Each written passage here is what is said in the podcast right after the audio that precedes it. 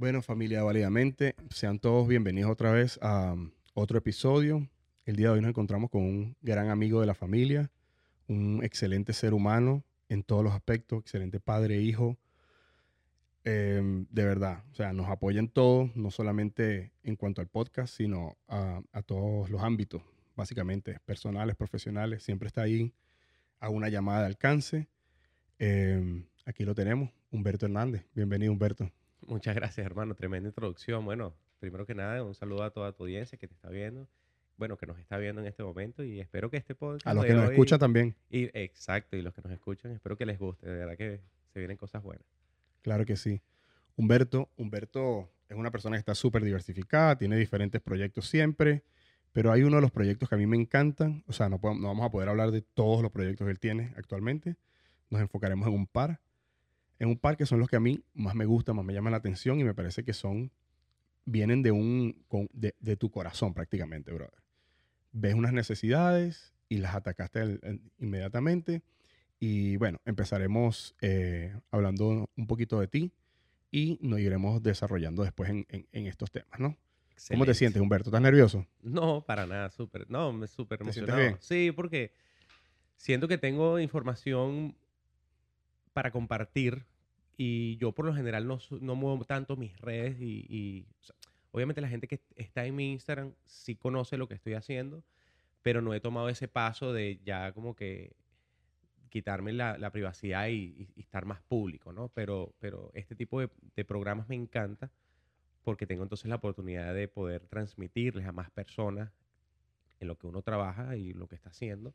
No, y hay muchas cosas de las cuales tú deberías sentirte orgulloso, pues.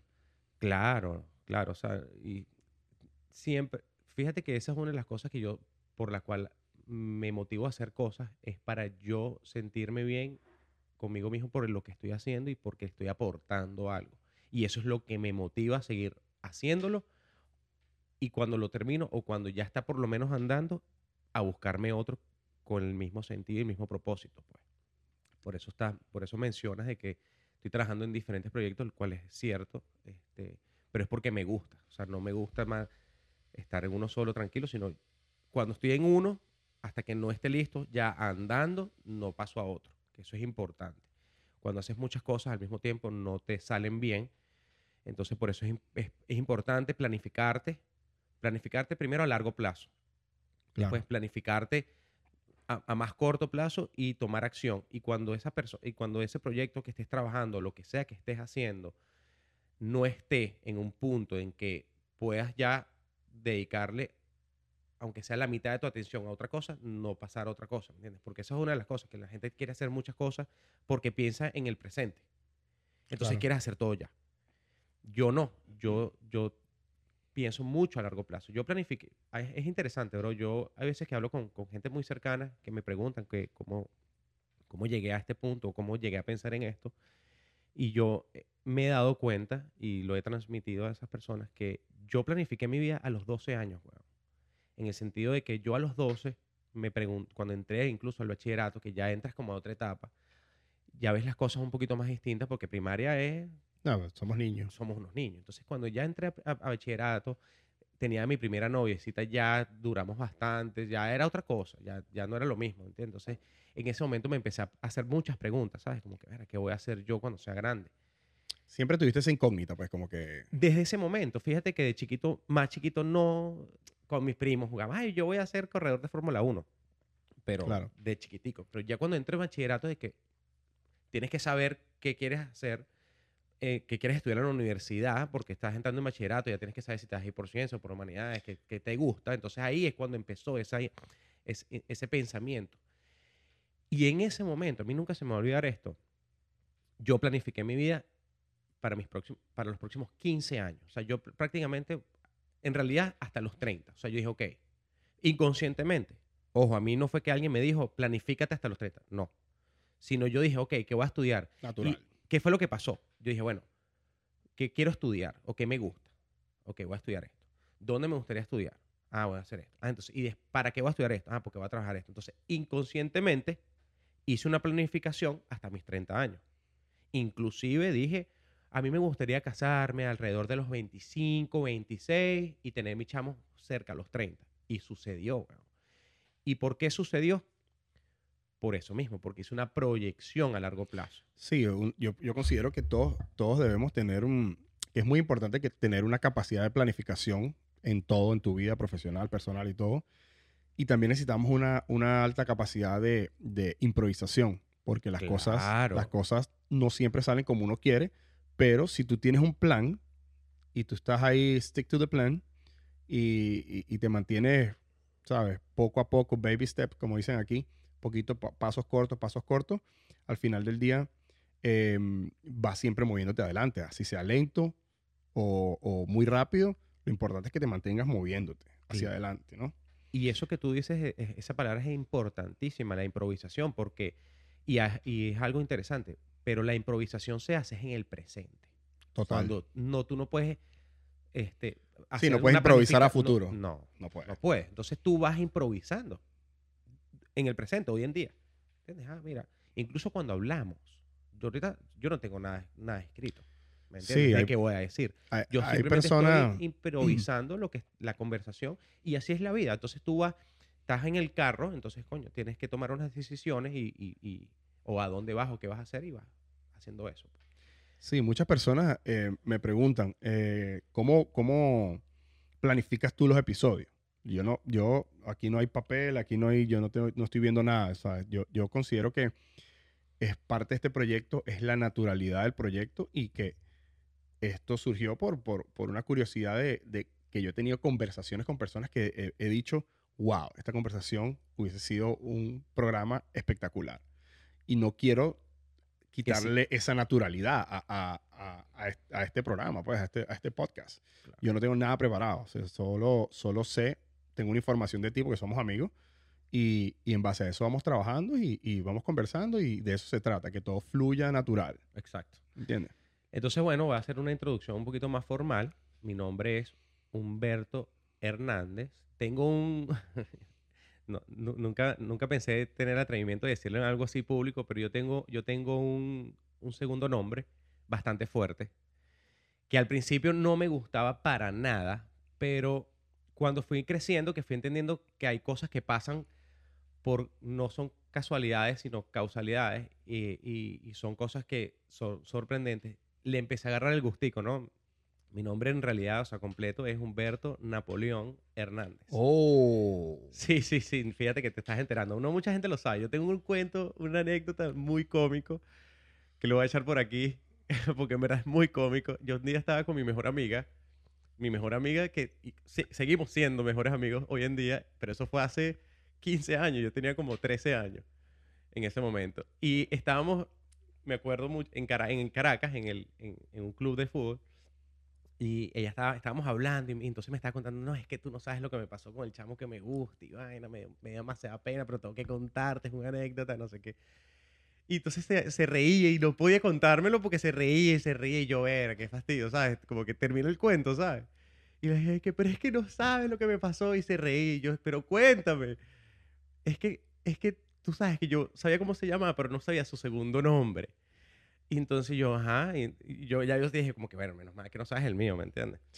Entonces le dije que, brother, es que tú no, no me acuerdo el nombre del pana, ¿ok? El primer nombre.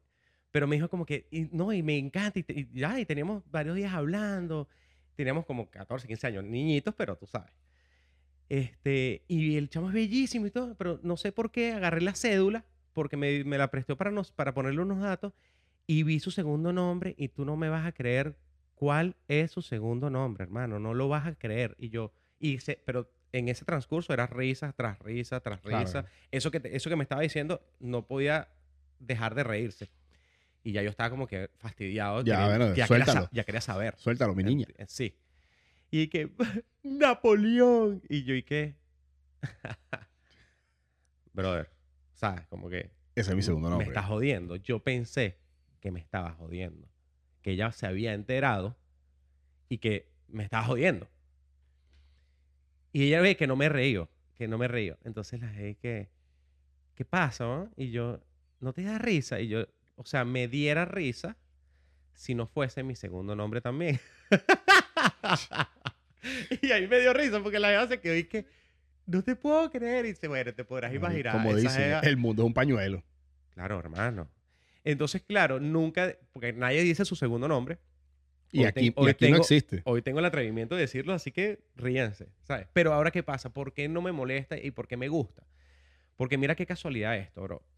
Mi papá le pusieron igual, Humberto Napoleón. Entonces, obviamente, mi mamá tomó la decisión y la iniciativa por eso. Como que, bueno, para que se llame como su papá. Pero adicional a eso, eh, mi abuelo, por parte de mamá, se llamaba Alfredo Napoleón, brother. Entonces, ¿qué es lo impresionante? Que ese segundo nombre es no es común. No, no. ¿Me entiendes? O sea, nadie tiene ese segundo nombre. Entonces, ¿qué pasa? ¿Sabes lo que es que tu padre tenga ese segundo nombre y consigas una pareja que tenga ese segundo nombre, hermano? La casualidad, o sea, es como que, wow. Y entonces para mi mamá fue tan, tan, wow, sorprendente, me imagino yo, que dijo, ¿sabes qué? Se quedó Se Napoleón. quedó. Y entonces mi, mi primo hermano, que es mi, o sea, lo amo, mi, es mi mejor amigo, literal, desde que nací, que es el, el hijo de mi tía, hermana de mi mamá, se llama... un saludo, nombre. Claro que sí, primo. Bueno, cuando veas este, te, te mando un saludo. Él se llama Alfredo Napoleón.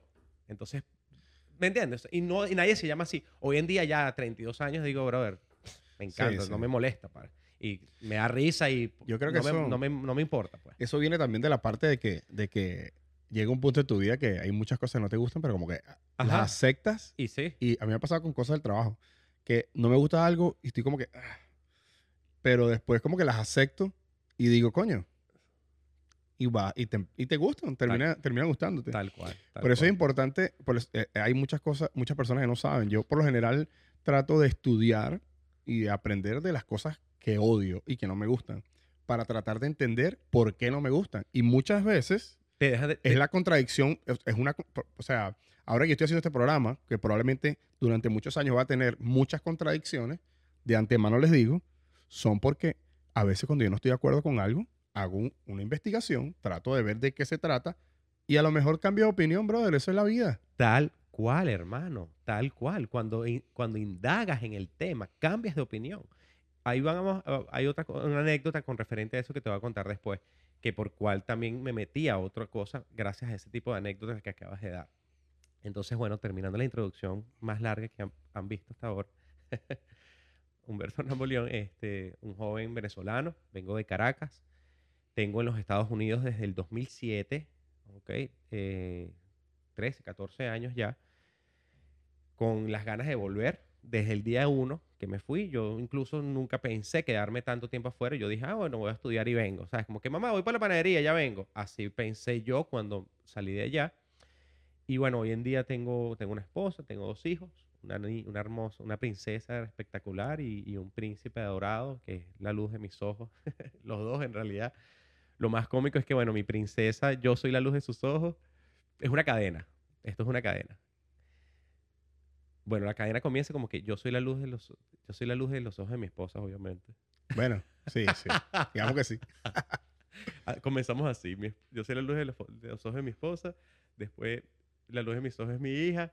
Eh, perdón, mi hijo. Mi hijo es la luz de los ojos de la mamá. Y mi Y ahí se van- sí, marico, se van como- mezclando ahí. Sí, sí, sí. Obviamente el amor es igual para todos, pero tú sabes que uno siempre tiene una conexión distinta con, con las Sí. personas.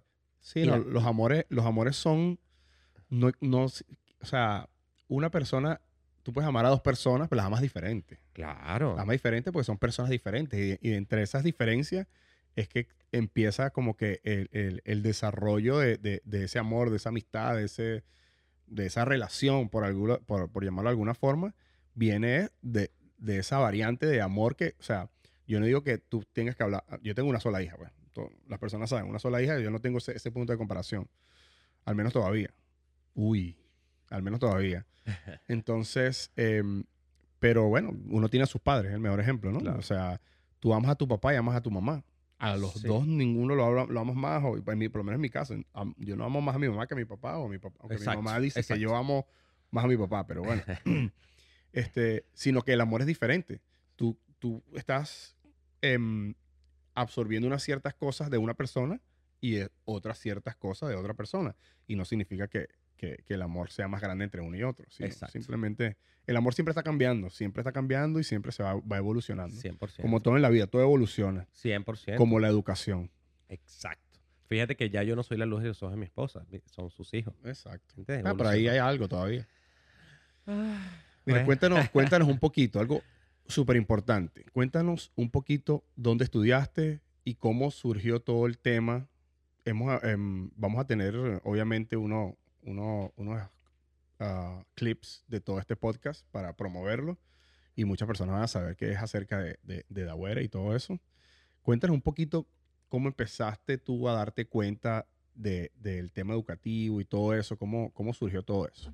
Bueno, fíjate que es bastante interesante y mucha de la gente que me conoce desde pequeño, que se enteró como que cuando empecé a trabajar del tema de la educación, yo me imagino, ¿no? No todos me escribían, pero algunos más cercanos sí me, lo llegaron a decir y ahí fue como dije, bueno, pero es que yo también lo hubiese pensado, de que cómo carrizos a este pana se me va a meter en el tema de educación cuando yo no fui un, un estudiante excepcional. O sea, mi- yo era un, un estudiante un poquito por debajo del promedio. Ni siquiera- Inclusive. Sí, sí, sí. No, y no tengo pena en decirlo. Pero te voy a decir una cosa. Siempre he sido soñador. ¿Ok? Y tú sabes que los soñadores, brother, tienen... Es otro, tienen otro tipo de, de- de- pensamiento, por así decirlo. Y yo jamás, incluso, no estuvo en mis metas este, meterme en el tema de educación, pero con la improvisación de mi vida, con una proyección a largo plazo, vi que el camino al, al cual yo quería llegar tenía que pasar por el tema de educación y ahí es donde voy. Este, yo me gradué de bachillerato en Venezuela y al terminar el último año, en- en yo pensé que iba a estudiar en la Universidad en Venezuela, en la Católica Andrés Bello de Caracas. Incluso había, solamente presenté en la Metropolitana y en la Católica, quedé en las dos y después de quedar, un amigo mío me comentó, mi mejor amigo en ese momento y sigue siendo mi mejor amigo hoy en día. Tengo varios mejores amigos hoy en día, pero como que cada quien, como que mejor amigo para esto, mejor amigo para esto, así. Este mejor amigo me dice, no, vale, yo me voy a estudiar a los Estados Unidos. Yo en mi cabeza jamás me había pasado, ni siquiera sabía que se podía, imagínate tú. O sea, cuando Claro. él me dijo eso, yo dije, te vas para Estados Unidos. No, ¿A qué? No entendía, o sea, yo como que, ¿qué carajo? No estoy entendiendo. Como que yo pensé era que se iba la familia. Me dice, no, no, no, bro, me voy yo solo, me voy a estudiar a los Estados Unidos. Y que eso se puede, o sea, tú te puedes ir solo a otro país a, a estudiar, tú te- pero tú estudiaste bachillerato aquí, ¿sabes? No, marico, ta, ta, ta.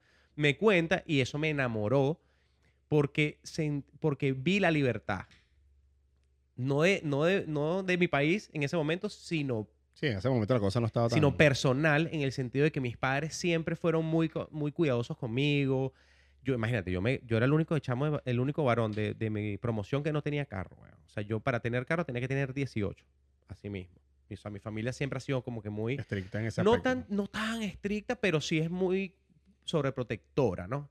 Entonces, cuando él me dice, no, me voy a estudiar a otro país solo sin mis padres, yo dije, por favor, o sea, yo necesito separarme de mis padres porque, ¿sabes? Yo tengo muchos sueños, muchos planes que, desgraciadamente, estando con mis padres amarrados, no los podía lograr. Por ejemplo, brother, yo quería de verdad ser futbolista. De verdad, o sea, de verdad, y tenía, y tenía nivel, yo era muy rápido, corriendo. Siempre gané todas las competencias de atletismo. Eso no lo sabe la gente. Yo, de verdad, fui muy buen corredor. Y eso hacía que, de, por, es- por ende, fuese bueno en fútbol porque La velocidad, la velocidad es importante. Sí, es importante. Entonces, mi padre a los 10, a los 10 años me dijo, ¿tú de verdad quieres jugar fútbol? Yo te mando para un internado en Brasil. Porque él tenía eh, no contactos, pero conocía mucha gente en Brasil. Entonces, este, me podía mandar. Allá habían academias de fútbol. Y mi mamá dijo que no. Entonces, fíjate, no, no cumplí ese, no, me hubiese encantado. Pero no sucedió por, por esa protección de mis padres. Entonces yo dije, si me voy, ya esa protección no la voy a tener tan, tan cerca y voy a poder crecer más. Entonces se me metió a la cabeza y le... Imagínate tú, yo dije, ¿cómo le pregunto a mí? Si para salir para a un viernes era un peo, imagínate pe- pedirle permiso a mis viejos de irme a vivir solo en otro país. Yo lo veía imposible. Pero cuando, cuando yo pienso algo que es algo es imposible, lo hago posible. ¿Me explico? Porque no existe nada imposible. Y eso es algo que de niño lo, siempre lo he pensado. Cada vez que yo estaba en un lugar y alguien decía, no, vale, eso es imposible, yo lo hacía. ¿Sabes qué? Lo voy a hacer, lo voy a intentar. ¿Qué es lo peor que puede pasar? Lo voy a intentar. Y eso es lo que le decía a mis amigos. ¿Sabes qué? Yo lo voy a intentar. Lo peor que puede pasar es exactamente eso, que no lo haga. Pero quién sabe, capaz lo hago y rompo ese paradigma de que es imposible. Y fui, marico, me llené de, de- de coraje. Y ese mismo día, hermano, ese mismo día, creo que era un jueves, imagínate. Y era, era, un, era un problema porque tenía una fiesta ese fin de semana, entonces era como que doble permiso. Me voy para Estados Unidos y quiero ir para una fiesta, ¿sabes? Y yo, verga. Más difícil todavía, pero vamos a echarle por. Y llegó a la casa y en la noche, cuando ya veía que estaban cabeceando, les, les dije, coño, papi, ¿sabes? mamá, tú sabes que voy a presentar en las universidades, aquí, la católica, la, la metropolitana, voy a estudiar esto, papá, papá, papá. Pero tú sabes que, hablando con Nicolás, ese amigo mío era uno de los más inteligentes del salón y es muy centrado y siempre ha sido muy correcto. Entonces, cuando yo le decía que iba a hacer algo con él, "Pss, por favor, ¿sabes? Como que es un gran ejemplo. Coño, Nicolás, vale. Sí, Nico, gracias, hermano. De verdad que todo es gracias a ti. Entonces, yo le, obviamente le di esa introducción. Coño, Nicolás, tú sabes, presentó en las universidades en los Estados Unidos. Ah, coño, de verdad, no sabía, no sé qué sí. Y tú sabes, escuchándolo me llamó la atención y me gustaría irme a estudiar a los Estados Unidos. Y tu papá seguro que, ok, Brother. No lo podía creer. Mi papá, vol- mi papá no, nunca ve. Nunca está viendo. Cuando tú le hablas, él no te está viendo. O sea, él está viendo así. Ah, sí, sí, sí. no, no. El carajo volteó. O sea, yo creo que en 17 años, la primera vez que él me vio, hizo eye contact conmigo para decirme algo, fue ese día. Y me dice, vete. Así mismo. Vete. Es que en Caracas en ese momento estaba estaba difícil la cosa. peligrosa, weón. Peligrosa. Yo, ya, yo a los 17 años ya tenía tres personas conocidas que los habían secuestrado. El secuestro express, bueno, ese, ese año fue el año de, de la película de secuestro express, weón. O sea, estaba muy a flor, a, a- a flor de, ¿cómo es? A, a- flor de flote, ¿no? Flor de piel. A flor de piel, lo, lo- eso, pues, la- las- los secuestros. Entonces, imagínate mi papá diciendo, para, este chamo con 17 años ya va a querer tener carro para la universidad, para la católica. O sea, mu- se vaya. Vete de aquí. Y mi mamá volteó y dijo, haz la diligencia. Y así fue que me vine, weón. Ajá, y, el, y el primer día que llegaste aquí, cuéntame eso, ¿cómo, cómo cuando, cuando que me- vienes de Venezuela Sí, o sí, otra sí. cultura, Llegué- otra, otra llegué- cosa, sí. llegaste a, a Broward, ¿no? Fue que... Llegué a Fort Lauderdale, Ajá. Fort Lauderdale, Ajá. para mis amigos gringos, no me van a corregir que Fort Lauderdale. Sí, pero cuando estás hablando en español es imposible que lo diga. Tú lo sueltas en español completo. Fort Lauderdale. Exacto. Llegué a Fort Lauderdale y, y empecé a estudiar en el Broward College allá. Y hice mi- mi- mis dos años en el college. Después estudié en Florida Atlantic University. Y bueno, estando aquí, para no extendernos, uno aquí, desde el día uno que llegué, la universidad tenía un portal, ¿ok? En donde el profesor se, se apoyaba y el estudiante podía hacer sus tareas ahí, e incluso presentaba algunos unas unos, unos tests que valían como nota, ¿sabes? Y me llamó bastante la atención la tecnología. Y yo, wow, qué impresionante cómo estamos, cómo están avanzados aquí con la tecnología, ¿sabes? En Venezuela nunca, jamás había llegado algo así en ese momento, ¿no? Y yo, bueno, chévere. Este, va, va pasando la universidad, veo que la, la- la situación en Venezuela cada vez estaba más difícil. Yo, verga, no sé si me vaya a poder devolver ahorita, ¿sabes? Y yo tenía cinco años de visa. Entonces ya estaba en el cuarto año estudiando, ya estaba por graduarme y yo digo, wow, ¿cómo hago para extenderme? ¿Entiendes? Porque no, quiero, no quisiera volver ahorita. 2012, 2013, la, la cosa ya estaba peor. A final del 2012, bueno, en 2000 principios de 2013, este, eh, ocurre el, el fa- el fallecimiento del, del presidente de la época y, y la cosa se puso más difícil. Entonces yo dije, ¿sabes qué? Me voy a quedar más tiempo aquí. Y extendí un poquito los estudios y en el 2015, perdón, en el 2014, un año después de haberme graduado de la universidad, estaba en mi año de trabajo. Uno de mis otros mejores amigos, que hoy en día es mi compadre, eh, padrino de, mi primera hija, este, él se fue de Venezuela, estuvo en un viaje por Europa y después terminó, eh, se vino para Texas a estudiar como seis meses en la Universidad de Texas, como para hacer, no me acuerdo exactamente qué vino a estudiar, pero era un programa de seis meses. En ese programa él conoció una plataforma que se llama Coursera, Coursera en español, y le encantó la tecnología. ¿ok? Es una plataforma de educación creada por la Universidad de Harvard, bueno, por, la- por varias universidades, incluyendo la de Harvard, y es una plataforma de educación eh, espectacular. O sea, son videoclases y la, la plataforma de verdad, bueno, la plataforma le invirtieron más de 100 millones de dólares. ¿Ok? O sea, un proyecto serio. Un proyecto muy serio. Y él quedó fascinado con esa, con esa plataforma y cuando, re- cuando se va a regresar a Venezuela hace escala en Miami y, me, y nos, se quedó conmigo, se quedó en mi casa. Y en esa oportunidad me dice, hermano, este, se, me, pre- se, me, se me presentó una, se me prendió una idea de un proyecto de educación. Voy a hacer una pausa aquí. Estando en la universidad, queriéndome regresar para Venezuela, viendo como la situación cada vez era peor, fue que empecé a pensar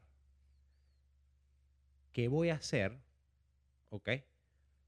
Para poder regresarme a Venezuela. ¿Cómo hago yo, yo, yo personalmente, para aportar algo que solucione la situación del país?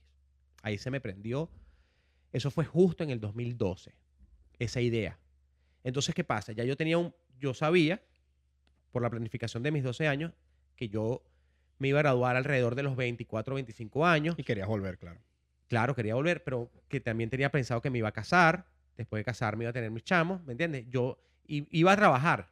En ese momento, no, nunca de chiquito no dije voy a trabajar de ingeniero, no, sino que sabía que debería haber estado trabajando en, en algo ya con mi familia y a los 30 años ver, perdón, este, a dónde voy. Entonces, en ese momento, como que reestructuro un poco, ¿no? Improvisación. improviso un poco y digo, tengo que hacer algo pro país. ¿Por qué? Porque si yo me quiero devolver, yo no puedo ser tan manganzón, como diría mi abuela, de que arregla todo ese pedo y yo voy después.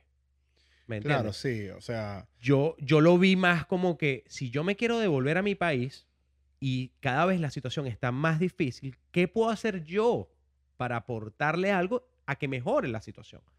Entonces ya yo venía pensando, y en ese momento yo siempre voy y trato de ir a la raíz de los problemas, siempre, hermano. O sea, yo tengo un problema y yo no me fijo en el problema, voy a la raíz para saber cómo de verdad solucionarlo. Porque si no vas a la raíz del problema, lo que haces es maquillar el tema es que si tú y no se vas... te derrumba el problema después. Claro, si tú no vas a la raíz del problema, que es el un sinónimo, el origen, lo que causa ese problema, no existe ninguna forma de, de- de entender realmente el problema completo. Por supuesto. Y nunca vas a poder conseguir una solución real. Entonces vas a creer que vas a solucionarlo, haces la maquillada que crees que haces y te va a pasar factura en, en meses o en años, pero te va a pasar factura porque no resolviste el problema de verdad. Entonces, yo en ese momento que pensé cómo solucionar el problema, estudio el problema. Y estudiando el problema dije, es que el problema de Venezuela es educativo, es la educación. ¿Cómo es posible que tengamos en Venezuela y en Latinoamérica? Porque Sí, no solamente Venezuela. Venezuela. es en Latinoamérica, que en Estados Unidos, ya te voy a decir cómo es, es diferente. Y es donde más se enfocan los Estados Unidos. Y es el tema de la educación. ¿Por qué te lo digo? Porque en Latinoamérica, en los Estados Unidos también hay una gran población pobre, pero no se les niega una educación de calidad. Entonces, ¿qué sucede? Que en Venezuela y en Latinoamérica más del 80% es- hay pobreza y los pobres tienen eh, la desigualdad de oportunidades es gigante. Entonces, la educación que vi yo en mi colegio privado no es la misma calidad que el, un colegio público en Venezuela. Entonces, al haber más colegios públicos en Venezuela, al haber más población ignorante, porque esa es la realidad, todos somos ignorantes, me incluyo. Pero en cuanto a educa- educativamente, que tú, no, que tú te gradúes, porque eso, eso pasa en Venezuela y no pasa ahorita, pasa desde hace mucho Sí. tiempo. O sea, que tú te gradúes de bachillerato y que tú no sepas ni siquiera multiplicar y dividir. Eso es la ignorancia educativa, ¿ok? A eso me refiero de ignorancia, de, de- de que tú no, de que no tienes ni idea. De que te graduaste porque el profesor te, te, te graduó, te pasó, o porque compraste un título porque se puede. Entonces yo vi que ese era el problema y dije, ok, me tengo que enfocar en la educación. ¿Cómo hago yo? Eso fue en el 2012-2013. Entonces, ¿qué pasa? Yo me planifiqué y dije, ok, a medida que vaya pasando el tiempo, voy viendo. Pero ¿qué pasa? Que ya yo tengo eso aquí. ¿Ok? Y encontraste, encontraste otra persona que estaba como que alineada con, con ese pensamiento tuyo y me imagino que ahí surgió, porque hay veces que uno tiene está pensando cosas y, y está como que quiero hacer esto, quiero hacer lo otro. Y si consigues un, una- otra persona, un partner que, que esté como que en la misma página que tú, coño, ahí es donde, donde los proyectos eh, Claro. despegan, ¿no? Claro. Entonces, dos años después, este pana me, me- me plantea eso, ¿no? Pero fíjate lo que me dice. Mira qué impresionante. Viene y me dice, hermano, este, vengo de la universidad, de UT, ¿ok? Y estudié en una, usé una plataforma de educación que la voy, escúchame bien las palabras que utilizo, que la voy a replicar en Venezuela.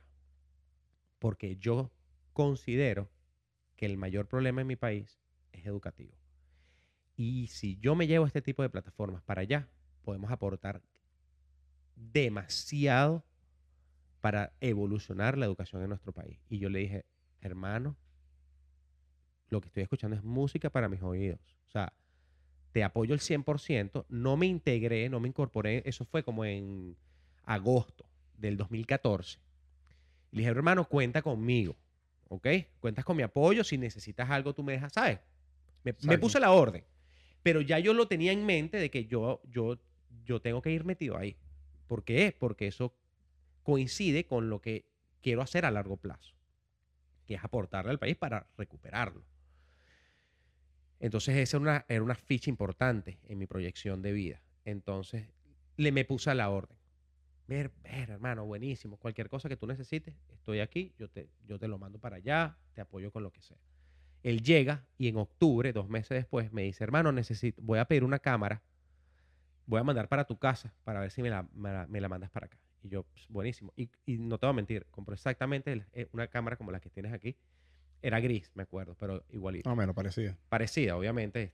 Estamos 12 años, 15 años después. Es distinta, pero más o- este estilo, pues, de cara me, me refiero. Y yo, se la, y yo veo la cámara y yo como que, bueno, dale. No me imaginaba. Yo como que, ok, ya te la mando. Él ya había comenzado, ¿verdad? Yo en ese momento tenía, mi primo Alfredo, mi mejor amigo, estaba trabajando de programador, eh, perdón, estudiando, trabajando, ¿ok? De programador. Y entonces yo, cuando él me pide la cámara, yo le pregunto, mira, necesitas programador. Yo tengo, mi primo está estudiando programador y ya está por graduarse, ya está trabajando. No sé si quieras involucrarlo en el equipo, aprovechando que está como, tú sabes, se está graduando, puedes, puedes pagarle, ¿sabes? Una tontería o qué sé yo, para que agarre experiencia. Y me dice, dale, vamos a hacerlo. Entonces, así fue la primera vez que me involucré como tal en el proyecto. Y entonces le dije, bueno, yo pudiera aportarte algo económicamente men- a partir de ahorita mensual, pero cuando llegue, cuando me vaya para Venezuela ahorita en diciembre, cuadramos mejor. ¿Ok? Me voy para Venezuela. Me, bueno, cuando llegó a Venezuela, hermano, tenía un estudio hecho en su casa, en el sótano de su casa. Él tenía un sótano, lo convirtió en, un- en un estudio y estaba ya grabando clases para la plataforma. Te, te quería preguntar, ¿cómo, cómo... Yo sé que la, la educación es la herramienta más, más poderosa de, de la historia, realmente, ¿no? Y, pero te quería preguntar, ¿cómo, cómo hicieron? O sea, eh, ¿qué hicieron? ¿Grabaron el bachillerato completo? ¿Qué, eh, ¿Empezaron con profesores? ¿Cómo, cómo, sea, cómo, cómo pasas de no tener nada el paso uno? O sea, ¿cómo, cómo, cómo hicieron, cómo lograron todo eso? Bueno, primero teníamos el ejemplo de la plataforma que él utilizó. De guía, exacto. Claro, entonces era, o sea, prácticamente, hermano, hoy en día que ya, ya tenemos todo listo, tú ves la plataforma de nosotros y pones, la pones al lado, obviamente no es exacta, pero la calidad es igual, ¿ok? Y fue porque era nuestro modelo. Entonces, lo- él lo que estaba haciendo prácticamente era seguir ese modelo con su, con su estilo, pues, porque obviamente tiene un estilo propio y, y el software es completamente creado por nosotros, ¿no? Pero bueno, ya como te adelantaste un poquito, este, terminamos, entonces él se enfocó en el bachillerato.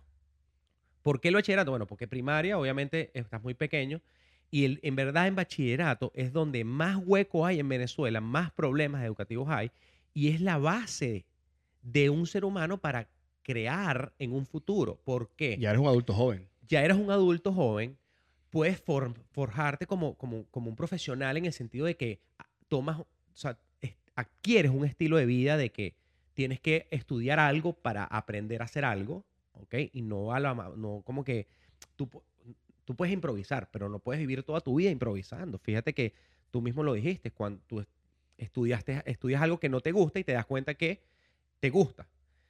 así es todo. O sea, si tú no estudias algo, no vas a saber de verdad Si te gusta o no te gusta. o cómo hacerlo de verdad bien.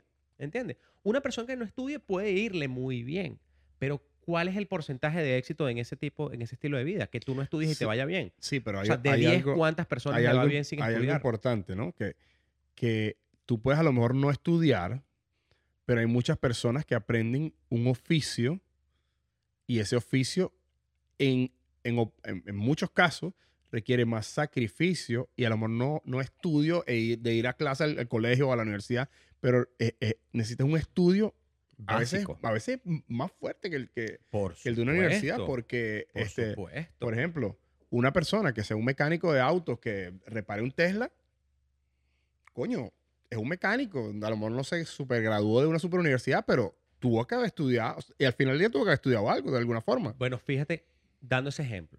Yo tengo un primo mecánico aquí en los Estados Unidos. Él no le gustaba estudiar, ¿ok? Pero le gustaba mucho el tema de, de- de la mecánica y de carros y era muy bueno improvisando. Él empezó trabajando en talleres, pero se dio cuenta, trabajando en talleres, que necesitaba simplificar su vida e incrementar el ingreso y se dio cuenta que tenía que estudiar mejor para lograrlo. Y hoy en día estudió en una universidad, ¿ok? Mecánica, y gana extremadamente bien, mejor que en aquel momento que improvisaba, y trabaja para uno de los dealers más grandes aquí, que es de, la Mercedes-Benz, y gana muy bien, ¿entiendes? Entonces, ¿qué hizo, ¿qué hizo ese brinco? El quererse superar y se dio cuenta que tenía que estudiar. No estoy diciendo que sea la única opción. Tú puedes estudiar, no tienes que ser un título de la universidad, tú puedes estudiar cursos. Hoy en día, ¿cuántas cosas no hay para que tú estudies online y que te den un certificado y es válido para tú hacer algún trabajo? No, bro, lo- Por lo- ejemplo. los Pero per- tienes que estudiar algo. los personal trainers. Por supuesto. Esa gente ganan seis cifras al, al- a- al año Te estoy diciendo. y, y ellos lo que hacen es un curso y entonces va a depender, o sea, algún conocimiento tienes que tener. Claro. Porque vas a guiar a personas.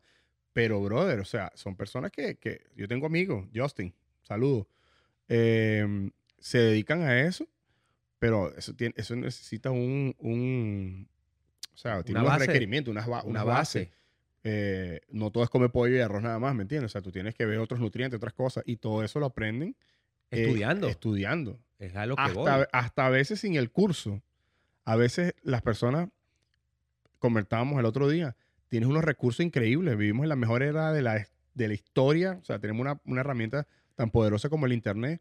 Hay mucha gente que se está este, Educando. autoeducando, brother. Claro. Autoeducando, pero, pero tiene que haber primero un deseo de superación Claro. y un, un deseo de, de salir adelante, ¿me entiendes? Si no, si no existe este, como dicen aquí en Estados Unidos, eh, if there's a will, if there's a will, there's a way.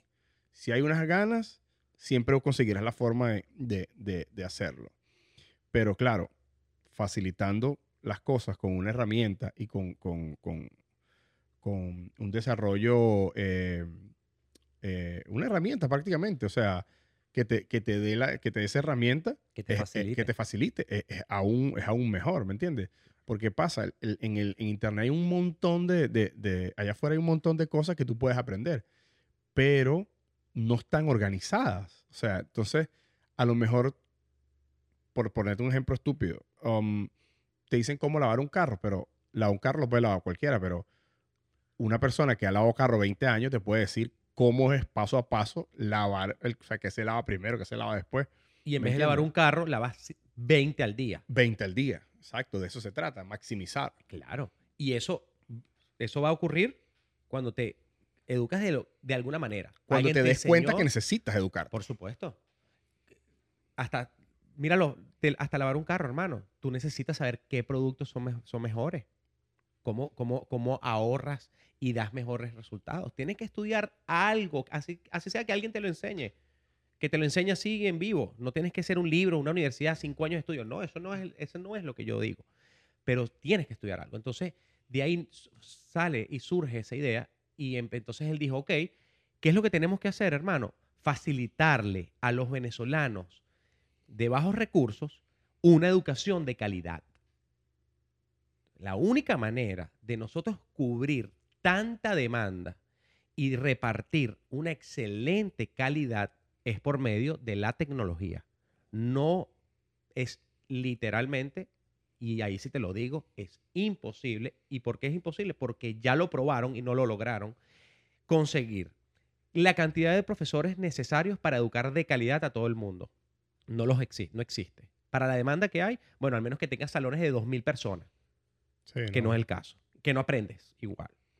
Entonces, no existe la manera de educar a masas si no es con la tecnología y educarlos de calidad que tenga una educación de calidad. Entonces, ese fue el enfoque, bro. Entonces, ¿qué pasa?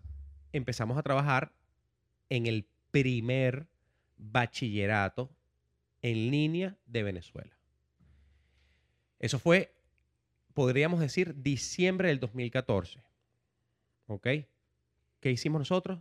Agarramos a los mejores profesores de Caracas, de los mejores colegios privados, de las universidades, que daban colegios en los colegios también eh, de bachillerato y grabamos a los profesores, pero no es que los grabamos con un pizarrón y él iba, no, eh, grabamos al profesor dando la explicación de la clase y a medida que él iba explicando, nosotros te vamos mostrando con imágenes lo que él está explicando para que retengas mejor. O sea, si él es un profesor de, biología, por ejemplo, y te está explicando el, cuerpo humano, bueno, nosotros te vamos a mostrar el cuerpo humano y te vamos a mostrar el cerebro y todo lo que el profesor está hablando en ese momento. Entonces, hicimos, tenemos más de 1200 videoclases, ¿ok? En la plataforma. Tenemos material de apoyo descargable en PDF, o sea, e, el resumen de la clase en PDF para que lo descargues, que te funciona como libro, por así decirlo. Eh, eh, em, un foro para resolver dudas, para chatear con los profesores, eh, exámenes automatizados para, para, para prácticas, exámenes de verdad con, con puntaje para, para crear tu nota y poder graduarte. Y entonces, bueno, creando el bachillerato, sacamos nuestro primer producto en el 2017, que fue la versión alfa, una prueba, que fue el eh, clases particulares, es decir, era, era para personas respaldarse. O sea, como soporte. Un soporte para su bachillerato. Entonces, que en Venezuela también tenemos ese problema. No hay profesores particulares suficientes para ayudar a, a las dudas de los estudiantes. Entonces, atacamos ese problema primero y le ofrecimos esa herramienta a los colegios. Como que, mira, tenemos esto, este profesor virtual particular para los estudiantes para que puedan reforzarse y cuando lleguen a la clase no lleguen perdidos. Y entonces hicimos unas alianzas. La primera alianza que hicimos fue con el Colegio del Peñón, el IEA de, en Venezuela, en Caracas, y que fue donde se graduó mi, mi, socio, Álvaro. Bueno, Álvaro González, mi socio, compadre, te saludo desde aquí la mente brillante y maestra del proyecto, el CEO de la compañía, este, que hoy en día ya somos una compañía, a eso voy. Entonces, bueno, comenzamos dándole la clase, ofrecerle ese producto a los, a, los colegios y en el 2018, ¿ok? En octubre del 2018, sacamos el producto original que es el bachillerato en línea. Entonces, en octubre arrancamos con el primer semestre porque, ¿qué pasa? Como es, como es educación online, es educación a distancia, ¿ok? Y en Venezuela la educación a distancia se, puede, se podría decir que son para sistemas, que son, lo, que son es el bachillerato, solamente que para la gente que trabaja, estudia, trabaja en el día y en la noche es que estudia el bachillerato y entonces terminas un año de bachillerato, lo haces en seis meses. Son por semestre. Son por semestres. Entonces, el primer semestre de, de la plataforma que se llama Daguere, ¿ok? www.daguere.com, ya vamos a decir por qué el nombre, este, es el primer bachillerato online de Venezuela, ¿ok? Entonces, este, bueno, nada, eh, salimos al aire en, el 2000, en octubre del 2018. ¿Y, cómo, cómo, es, cómo es salir al aire? ¿Cómo es el salir al aire de algo que nadie ha hecho nunca en un país? Bueno, eso fue, qué buena pregunta. Porque la idea, claro, fíjate lo que hicimos nosotros. Cuando sacamos el producto de, clases particulares, que fue como lo llamamos en el momento del 2017, clases particulares, le empezamos a hacer mercadeo en Venezuela, con las redes sociales. a mi socio, bueno, lo, entrevistaron en todas las plataformas de, comunicación, en, en, canales de televisión, en radio, diciendo lo que ya veníamos trabajando, ¿no?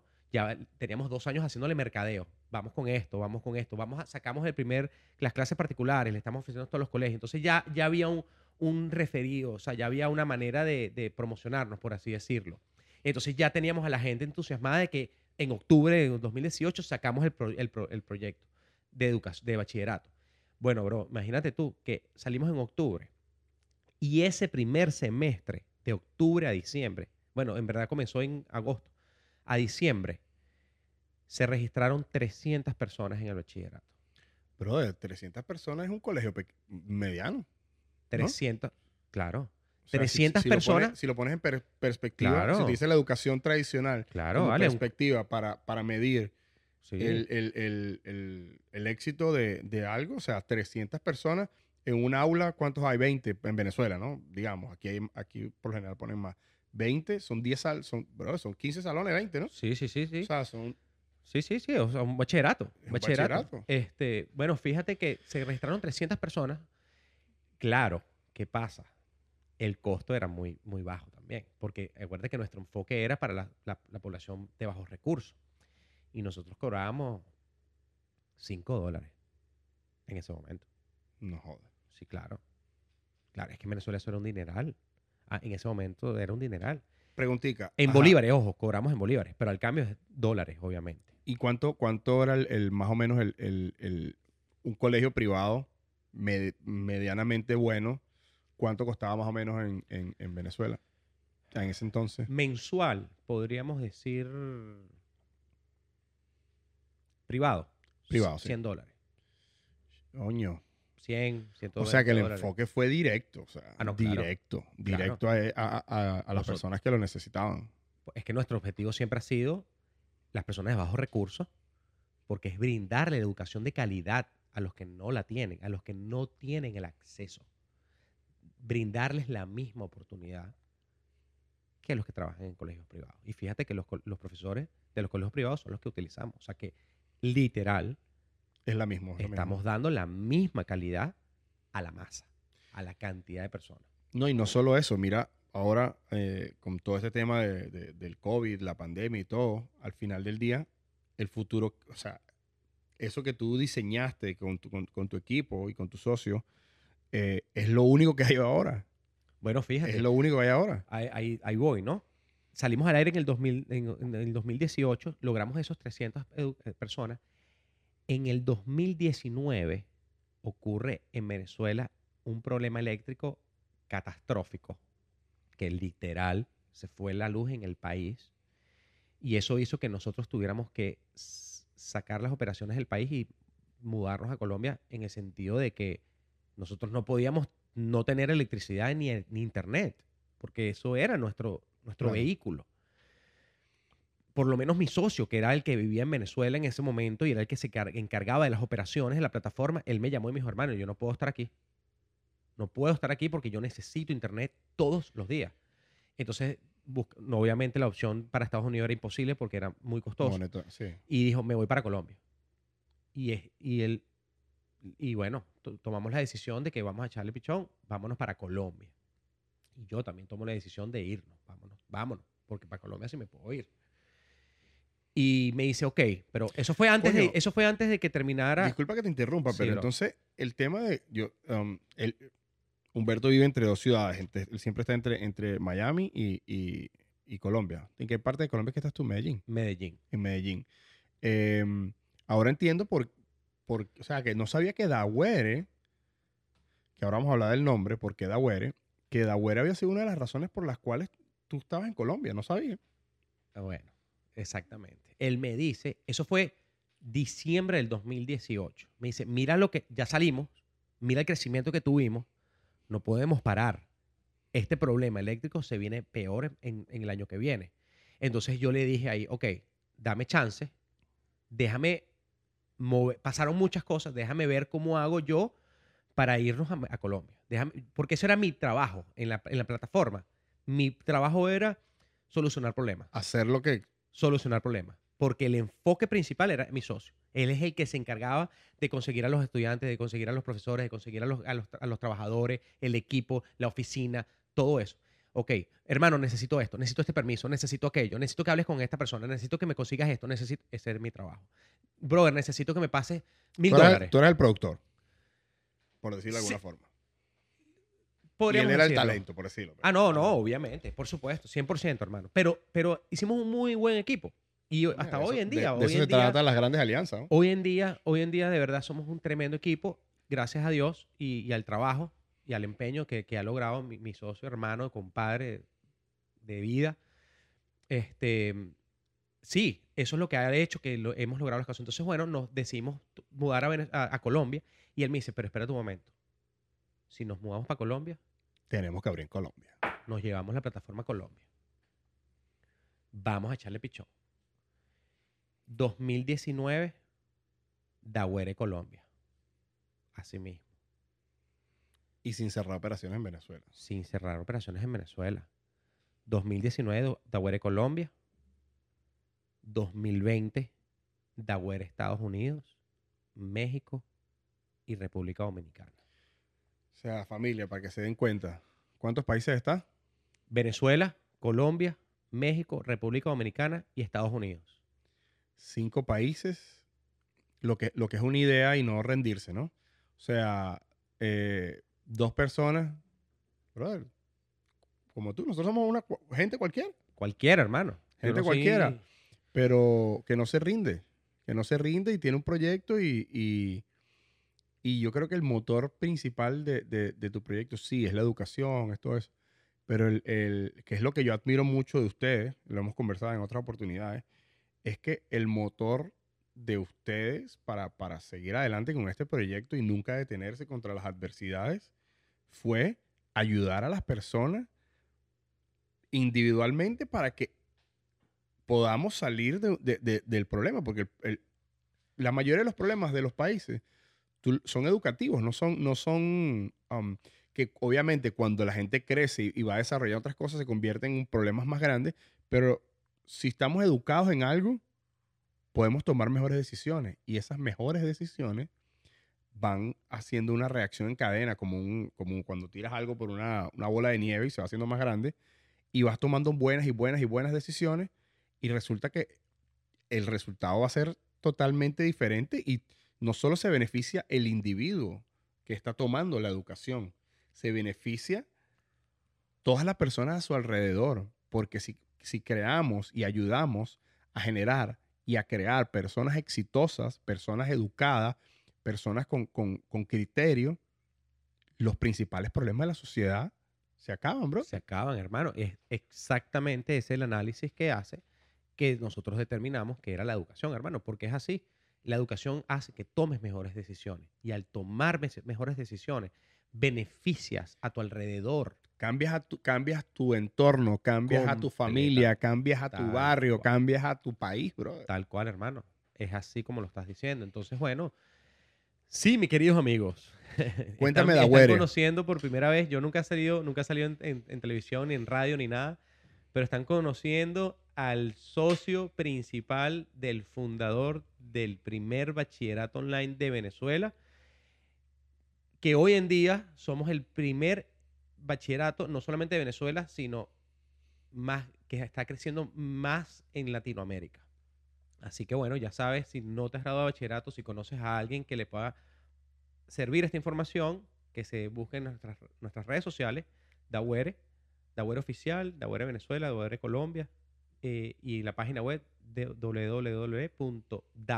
es D A W o W, como digan en otros países, E Igual lo vamos a estar colocando todo en, en- en los comentarios. en- en Excelente. todo. Vamos, a, vamos a poner todo ahí. Cuéntame por qué Dawere, bro. ¿De dónde salió eso? Bueno, la, la- la el nombre lo, lo- lo creó mi, mi socio, Álvaro, y fue porque hizo un viaje y conoció a una, a una tribu venezolana Pemona, ¿ok? que es nuestro indígena original, Autóctono, autóctono en Venezuela, son los Pemores, y es una palabra Pemón, que significa a través de. Entonces, Dawere significa a través de. Entonces, él le encantó la palabra, hizo clic porque él lo que dijo fue, bueno, a través de la plataforma vamos a brindar educación. A nadie le ha gustado el nombre.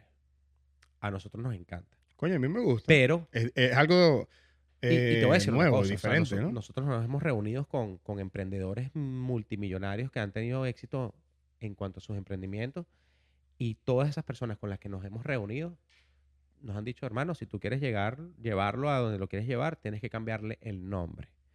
Y, y tú sabes cuál es la respuesta, ¿no? Ok. Si Bill Gates le hubiese cambiado su nombre de ventana, porque eso es lo que en realidad significa Windows, ventana. Y si el de la Mac le hubiese, no le hubiese puesto Apple, es decir, manzana, no hubiese llegado a donde está.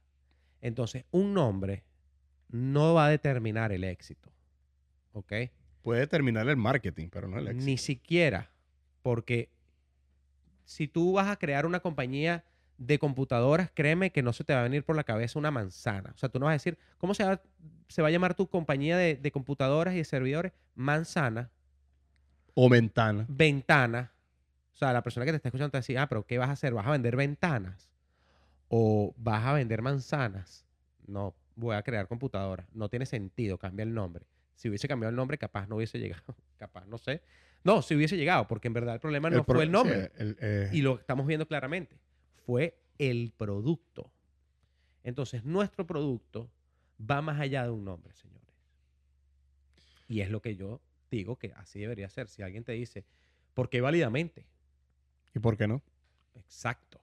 ¿Me ¿Y por qué no? El contenido es lo valioso. Lo valioso del contenido y la calidad del- de, de lo que tú ofreces. Exacto. Entonces, bueno, por eso es, es de Aware, ¿ok? Y jamás lo cambiamos ni lo cambiaremos. Y, bueno, sí, o- como te digo, hoy en día estamos bastante contentos. lo- lo- lo- los logros han sido bastante. En la plataforma ya tenemos más de 3.200 personas estudiando el bachillerato, ¿ok? Una pregunta, brother. ¿Cómo hace? Disculpa que te interrumpa. Sí. ¿Cómo, cómo, cómo es cre- O sea, ya, ya hablamos de cómo es el, el proceso de creación de, de hacer algo que no ha hecho alguien en un país. Pero yo entiendo que em, para tú registrarte en un colegio, digamos que tú en Daware puedes estudiar, si, si hiciste tres años, puedes hacer cuarto. O sea, Por no- supuesto. Ok. ¿Cómo, cómo es ese proceso de, de validación de lo, de lo antes cursado? ¿Cómo, cómo es eso? ¿Cómo, ¿Cómo trabaja eso? Bueno, fíjate que, mi- mira qué interesante esta pregunta y, y voy con una anécdota, ¿no? Nosotros, nosotros tenemos un porcentaje aproximado de 10% de que nuestros estudiantes son personas mayores de 40 años. Son personas que en su época, por el tema de la situación, no pudieron estudiar y se pusieron a trabajar y hoy son personas grandes, exitosas, dueñas de panaderías, dueños de restaurantes, dueños de cualquier otra cosa, pero nunca se pudieron graduar porque no tuvieron la oportunidad y están en su casa tranquilos, pero con esa espinilla de que no tengo un título de bachillerato. Y se registran en la plataforma y están estudiando y se han graduado. ¿Qué porcentaje de personas? Creo que la- Aproximadamente 10%. 10%. Pero eso es bastante. O sea, estamos hablando de, si tenemos 3.200 estudiantes, el 10% son 320. ¿Me explico? Entonces, es Un colegio mediano. de puras personas de mayores de 40 años. Imagínate, bachillerato. No, el alcance que tienen ustedes es tremendo. Sí, entonces fíjate que, cómo arrancamos nosotros. Hoy en día no es así, pero ¿cómo arrancamos? Porque obviamente en Venezuela no existe una ley donde podías estudiar online. Pero nosotros nos tomamos la ventaja de que en la ley escrita decía que está validado la educación a distancia. Y cuando tú estudias por internet, Estás estudiando a estás estudiando a distancia. Entonces, ¿qué pasa? Podíamos registrarnos como colegio, pero ya era un tema, un protocolo bastante difícil por el tema de país, de situación eh, Sí, bastante difícil. burocracia. Entonces, lo que hicimos fue aliarnos a colegios para sistemas, que son colegios de educación a distancia, aliarnos con esos colegios y ellos eran los responsables de certificar y validar la educación de los estudiantes. Entonces, obviamente nosotros le hacíamos la alianza con el colegio, le mostrábamos la plataforma, si el colegio decía, me encanta la plataforma, me encanta el contenido, estoy de acuerdo con eso, lo valido, entonces nosotros lo que hacíamos era que cada vez que se registraba un estudiante, se lo dábamos al colegio y ellos se encargaban de registrarlo en el Ministerio de Educación y al graduarse le daban el título a nombre de ese colegio en. Venezuela. Y entonces lo que hicimos fue que replicamos ese mismo modelo en Colombia, en México, en República Dominicana, ¿ok? Y ya voy a contar cómo entramos en Estados Unidos, que es Eso otra cosa. Interesante, interesante. Exacto. Entonces, ¿qué pasa? En, en los otros países, es, hoy en día, exceptuando Venezuela y Estados Unidos, estudian con nosotros, pero te valida un colegio registrado en el Ministerio de Educación y, y en Colombia te gradúas de bachillerato y en México también y en República Dominicana validado. O sea, tú vas a estar registrado en el Ministerio de Educación de los países donde te gradúes. Y así vamos a hacer con los demás países, porque la idea no es quedarnos donde estamos, la idea es abrir toda Latinoamérica. Entonces, si eres de un país que tienes un, que tienes un colegio en ese país y quieres hacerte aliado de nosotros, puedes contactarnos. Ahora, en Venezuela, fíjate tú, arrancamos en el 2018, en el 2020, año de pandemia, en marzo nos tocaron la puerta. La viceministra de Educación eh, nos tocó de Venezuela. Nos tocó la puerta y dice, mira, este, más o menos, ¿Quiénes son ustedes? quiénes son ustedes. Gracias a Dios y al universo, mi socio estaba en la oficina ese día y pudo atenderla y explicarle. Porque, uno, o sea, no es lo mismo que te No, venga claro, alguien a que me imagino, una viceministra. ¿Quién eres tú que le está dando título a la gente, bro? Sí, por supuesto. Entonces, claro, le explicamos el modelo de negocio que estábamos utilizando. Ok, mira, nosotros hacemos esto, o sea, completamente transparente. Ok. Tuvimos la suerte, y voy a hacer una pausa, que en diciembre del 2019 nos ocurrió lo mismo aquí en la Florida, porque nosotros tenemos la empresa registrada aquí en la Florida. Y nos llegó una carta del, del estado de la Florida de Tallahassee diciéndonos que como éramos que estábamos registrados como un colegio y no teníamos nada aquí, o sea, no teníamos un colegio, estudiantes o no sé qué, no, como que no entendían. Y ¿Cuál es- noso- un- ¿Cómo es eso que tiene un colegio sin estudiantes? no, y exacto. Y como es eso que están haciendo, como es eso que están, este, tienen estudiantes y dó- de- dónde están los estudiantes, quiénes son los estudiantes. Me explico. Entonces, ¿qué pasa? En diciembre, cuando nos ocurre eso, le explicamos, no, mira, este, el problema está en que nosotros somos un bachillerato en Venezuela, en Colombia. En ese momento nada más estábamos en Venezuela y en Colombia. Y nosotros certificamos y validamos el colegio. Ah, ok, entendieron. Ah, no, pero ven acá. Míralo, mira esto. Mira lo que es en los Estados Unidos. Como es con el tema de la educación, que es a donde quería llevar. Estados Unidos es el primer país del planeta Tierra porque ellos en lo primero que se enfocan es en la educación y le abren las puertas a todo el mundo para que se eduque. Si tú vienes estado de, de- vacaciones a los Estados Unidos, usted se puede registrar en cualquier colegio a estudiar porque aquí es ilegal. Escúchame bien. En Estados Unidos es ilegal negarle la educación a nadie. Ni siquiera a un turista, hermano. Ni a un ilegal, ni a nadie. Ni a nadie. Es, ilegal. Eh, no darle la educación, o sea, eh, negarle la educación a la gente. Entonces, ellos nos dicen, ah, no, pero si ustedes son una, no importa que ustedes no estén en, en- en Estados Unidos. Ustedes pueden este, certificarse en los Estados Unidos. Nosotros podemos validar su plataforma. No importa que nos estén enseñando, pero si ustedes son una plataforma de educación, nosotros tenemos, podemos, deberíamos, vamos a hacerles una, una Auditoría. una auditoría y si el contenido es de calidad, lo validamos. Y así fue. Y al validarnos aquí en los Estados nos validaron aquí en, Venez- en Estados Unidos primero que en nuestro país, hermano. Ya va, ya va, ya va. O sea, ya que hay algo que, que- que estoy pensando y, y- y no sé si es de esta forma, pero quiero, quiero que, que me expliques eso. O sea, tú me estás diciendo que tú estás validado, no, no me acuerdo cómo se llama el ente, por el gobierno de los Estados Unidos, el, el Ministerio de Educación de, de los Estados Unidos, como colegio a- en, en- en la Florida, y tú también estás, y ellos saben que tú estás dando educación a distancia. O sea que, digamos que si yo estoy en Venezuela y estudio en tu plataforma, siendo Estados Unidos un país que no le niega la educación a nadie, yo podría tener un título de, de- de los Estados Unidos aun cuando no, no, no haya venido acá. Exacto. Escúchame bien. Fue una auditoría desde diciembre, hermano, Oh my gosh. hasta mayo. O sea, fueron meses de auditoría. Meses de auditoría.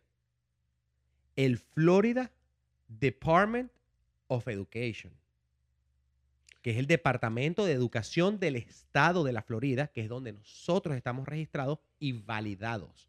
Es decir, cualquier persona del planeta que se registre en Dagüere Global, que es lo que le- lo llamamos global porque no podemos decir de Estados Unidos porque es para todo el mundo, el globo terráqueo, que estudien en el global, va a obtener un título de Florida Department of Education.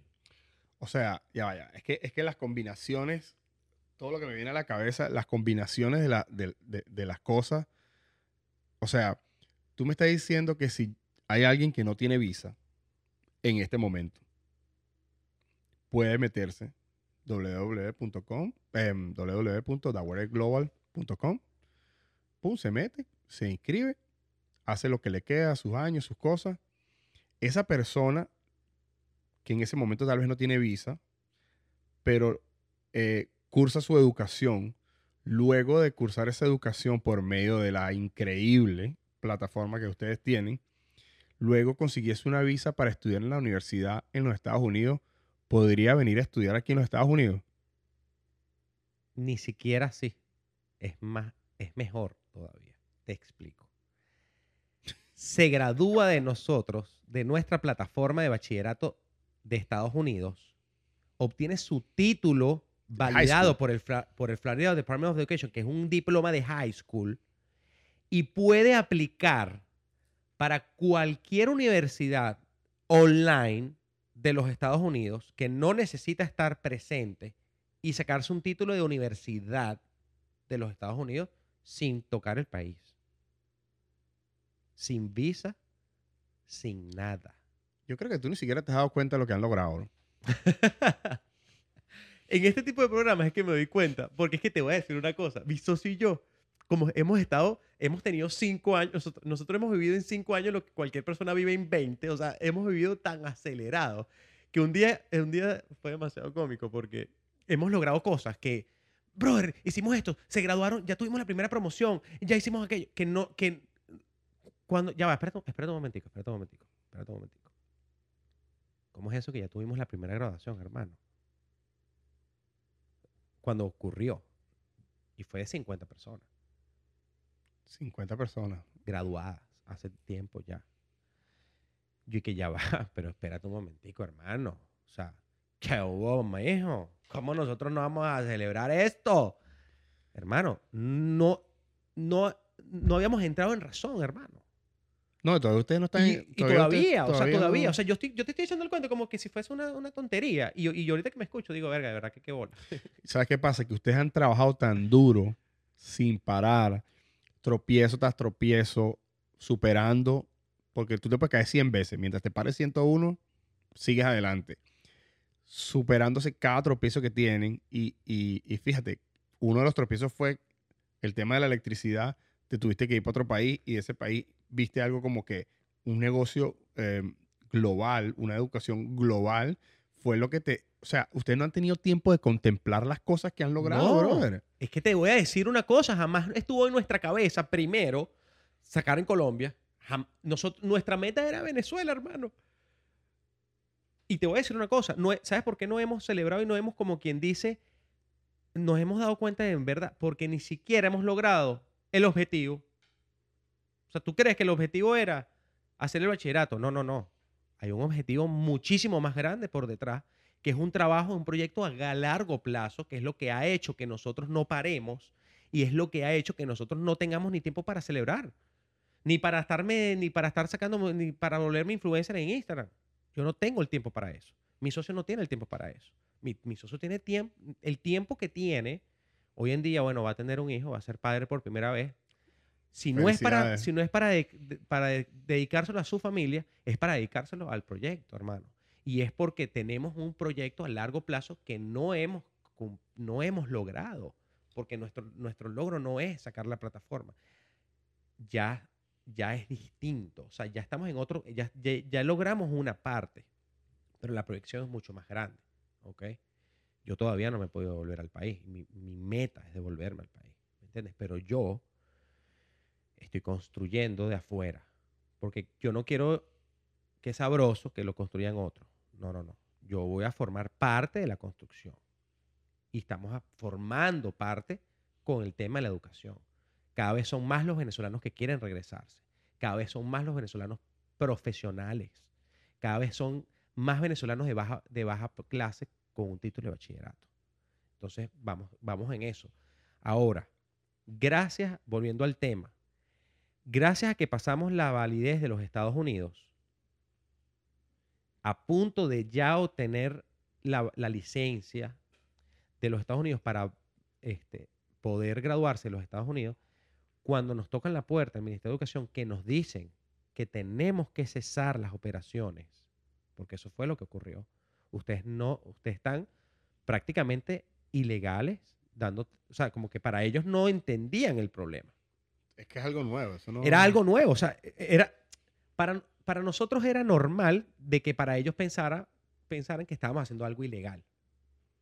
O sea, es normal que pienses eso, pero déjame, nosotros le dijimos esto que es importante. Déjame explicarte primero. Déjame explicarte cómo funciona.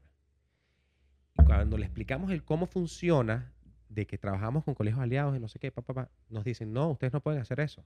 Ustedes tienen que tener, ustedes tienen que ser una entidad privada ustedes. Y entonces ahí mi socio le dije, tienen que cesar las operaciones en Venezuela.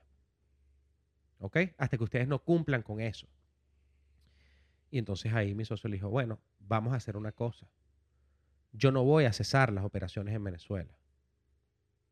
Yo lo que voy a hacer es que los venezolanos no se van a graduar con un título de Venezuela. Se van a graduar con un título americano. O sea, tú lo que me estás diciendo es que deje de dar títulos venezolanos. Pero lo que tú no sabes es que yo, al yo dejar de dar títulos venezolanos, voy a empezar a dar títulos americanos. Porque nosotros somos una institución validada por los Estados Unidos.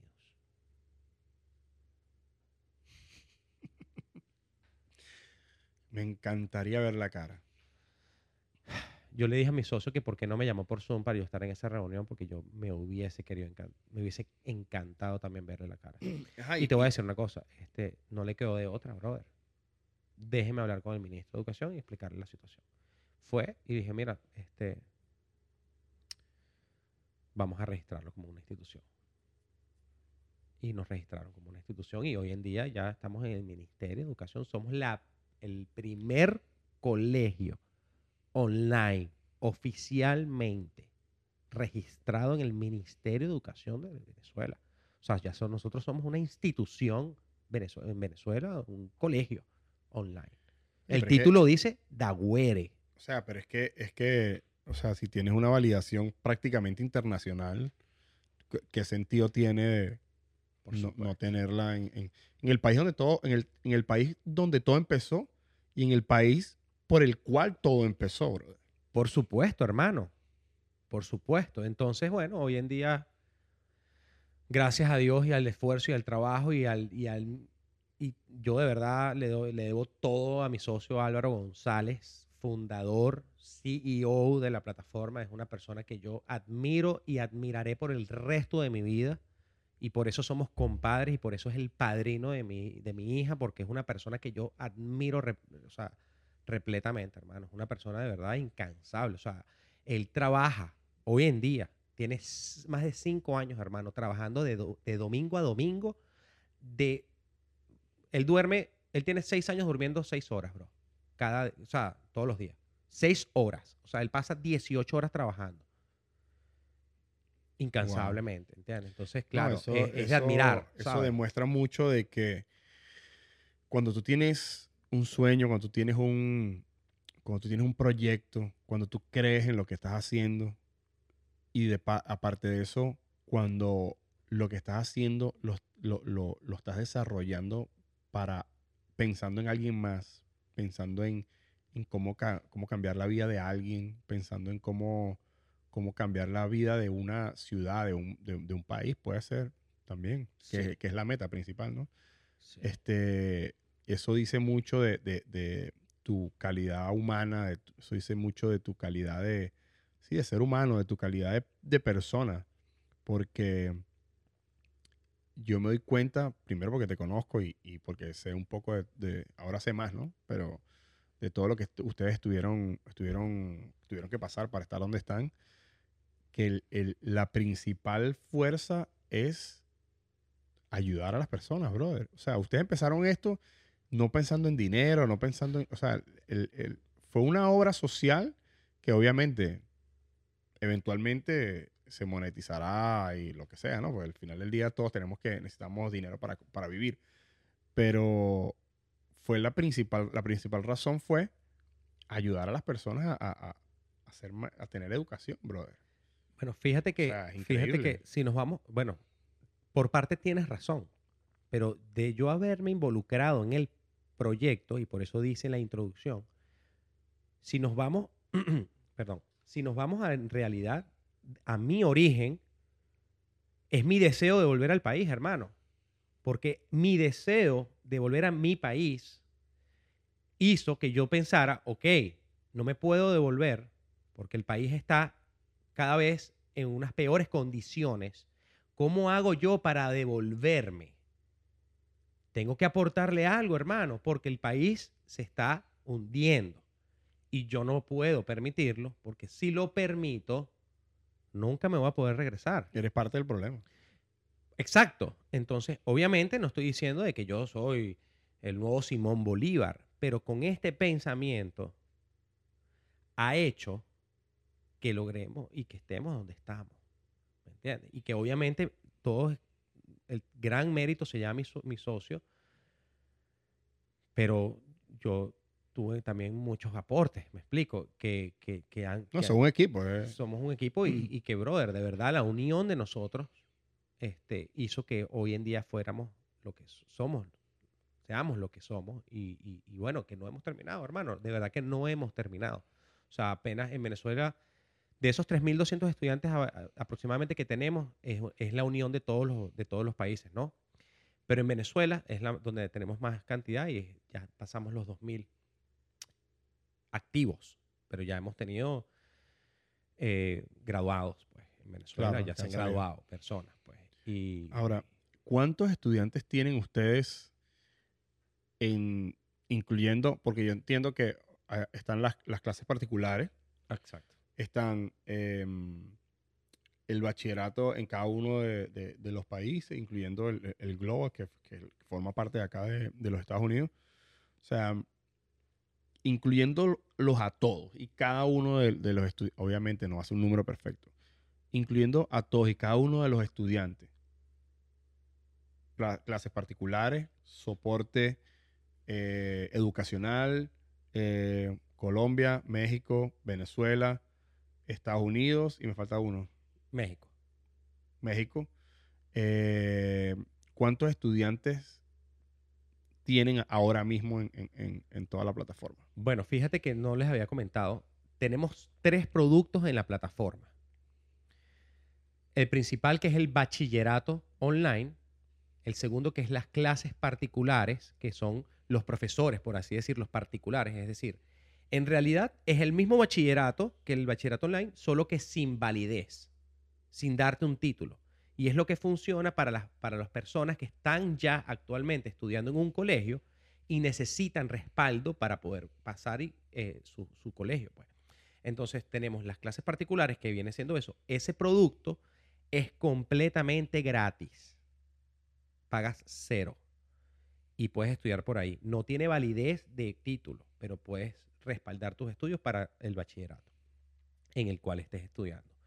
Y tenemos el tercer y último producto, por los momentos, de que, es eh, clases extracurriculares, que es, decir, tenemos clases de inglés para el público, no son, son, tienen un precio, no, no son gratis.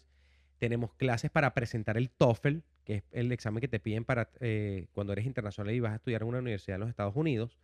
Y tenemos em, arte, Y bueno, poco a poco iremos agregando más materias para que puedan ayudar a las personas a, a, crear una, una familia de éxito. Entonces, ahora, tú me estás preguntando el total de los estudiantes. Bueno, fíjate una cosa. En el 2020, en el año de pandemia, de marzo, que fue cuando empezó el lockdown, a junio, tuvimos más de 35 mil personas registradas en las clases particulares entre todos los países. Madre mía. Más de 35 mil. Que hoy en día ah, somos más. O sea, son, eso es nada más clases particulares. Eh, obviamente se, eh, se, graduaron algunos que ya no estén usando la plataforma, pero han llegado muchísimo más. Entonces, si tú me preguntas el total, total, total de todos los productos de todos los países, yo te podría decir que estamos alrededor de los 40 mil estudiantes. Un aproximado. Obviamente no te puedo dar el número exacto ahorita, pero un aproximado de 40 Puede ser, 42, puede ser 38. Exactamente. Por eso te digo. O sea, yo estoy, aquí, Beneficiándose de la plataforma. Yo estoy aquí como que o sea, no, no sé qué decirte. O sea, es, un... Gracias, bro. bro. el proyecto, o sea, ¿tú pensaste en algún momento que esto, que esto podría llegar a ser eh, algo... Y no ha terminado, porque al final del día... Eh, son una, una, empresa que tiene cinco años, ¿no? Bueno, eh, para ver, oh, seis. seis. años. Es una empresita. O sea, es una, es una, es algo que todavía está en, evolución, que todavía está en crecimiento. Diciembre de este año cumplimos seis, en verdad. O sea, cinco años y medio, cinco años y medio. Pregunta, una pregunta que te tengo. Em, ¿Tienen algunos planes de hacer algo, algo como, um, digamos que le cambiaste la vida a esa persona que logró culminar su high school o su, su bachillerato? Cambiaste la vida de esa persona. ¿Ok? Luego de, no han pensado como que luego de, ese paso, tomar un paso extra y hacer algo como universitario, técnico, algo de, algo de eso, sí, como para seguir el, desarrollo. Sí, sí, sí, claro. Este, como te digo, en las clases extracurriculares tenemos pensado desarrollar clases que, puedan ayudar y aportarle más a esas personas que se gradúan de bachillerato.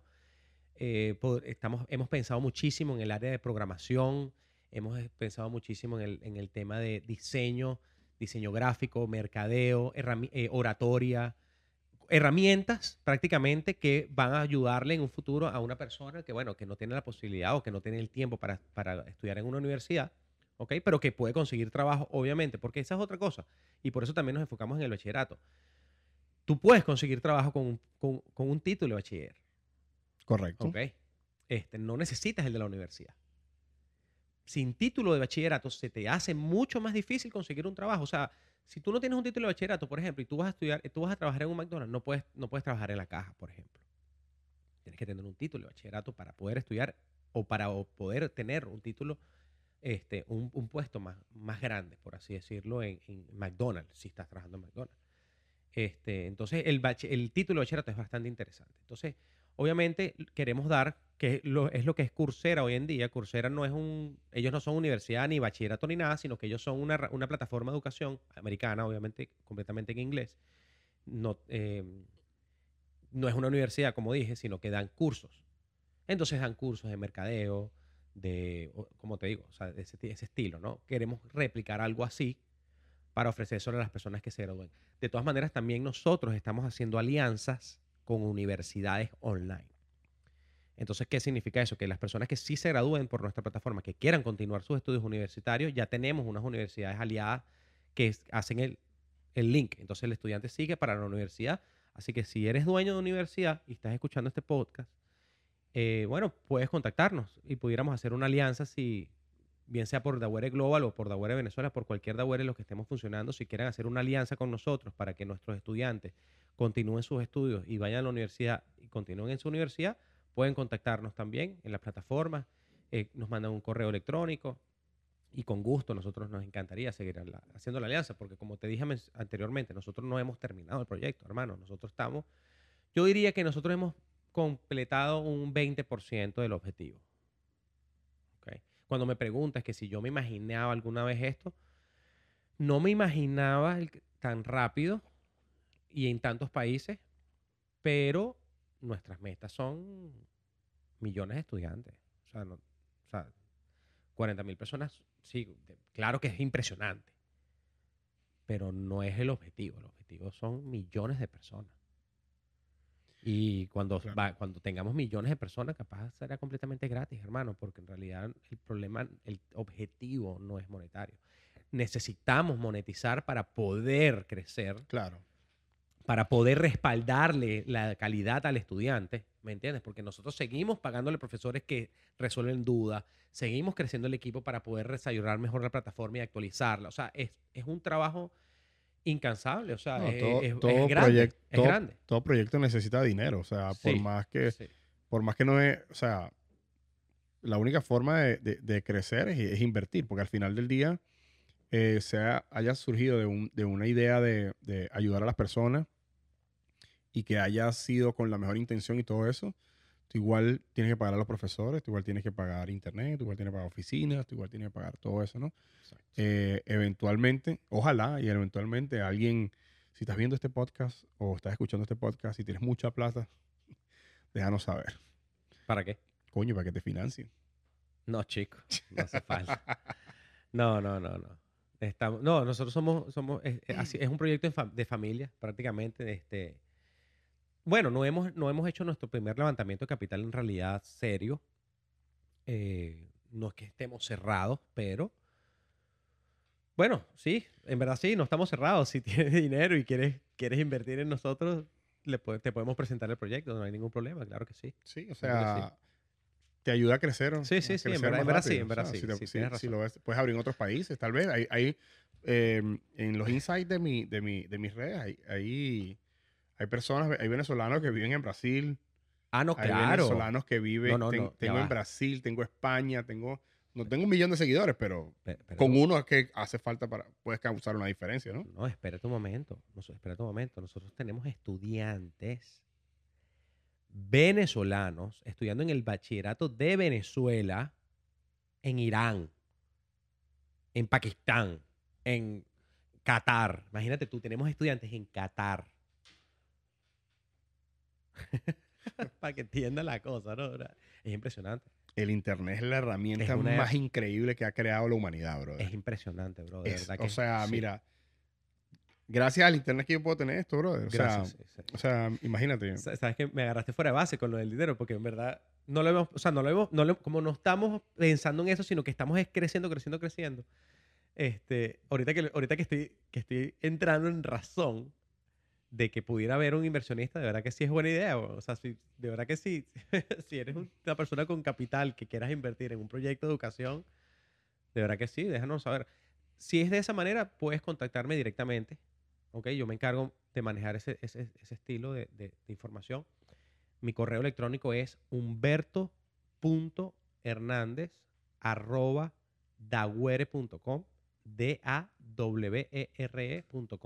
Si eres, si eres una persona que tiene capital para invertir, si eres un influencer y te llamó la atención, este, capaz este, ayudarnos a, crecer y levantar la voz, también puedes contactarme y te lo agradeceríamos muchísimo porque en realidad, si te soy sincero, nosotros obviamente nos mercadeamos muchísimo por redes, por Facebook, Instagram y eso, pero ha sido muy trabajo de hormiga, ¿sabes? Nada, no hemos tenido el dinero en realidad como para estar gastando en alguien que nos ayude para, para que nos eh, un influencer, por ejemplo, nos encantaría que nos llegara un influencer y nos diga, brother, los quiero ayudar a, crecer. Y bueno, si, esa es la, si eso es el caso, contáctame el correo y de verdad te lo agradeceremos porque es lo que te digo, nosotros no somos famosos, ¿me entiendes? En el sentido de que los que saben de nosotros son los que están estudiando y tenemos unos, tenemos este, una, las personas que, que, se han graduado y que están estudiando, este, tenemos los videos de, su experiencia y son para llorar, brother. O sea, nosotros,